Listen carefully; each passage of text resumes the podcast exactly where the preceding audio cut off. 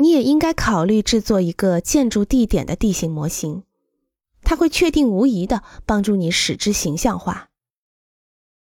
有一个简单的方法来制作这个模型：用纸垫层剪出每一条等高线的轮廓，然后将它们粘在适当的位置，与地形图相匹配。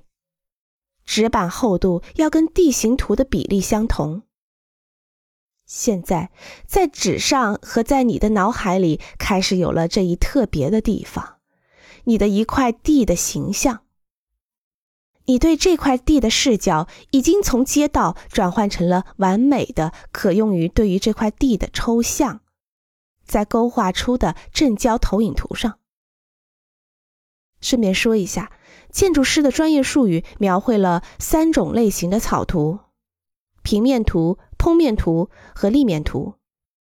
平面图就像是从鸟的视角来直视下方的建筑，剖面图可以描绘如果你沿着建筑地点或者建筑物做切割所能看到的东西。立面图描绘建筑物的各个侧面，这种情况下可以描绘外侧，运用水平的视角，不要透视。有四个典型的外侧正视图。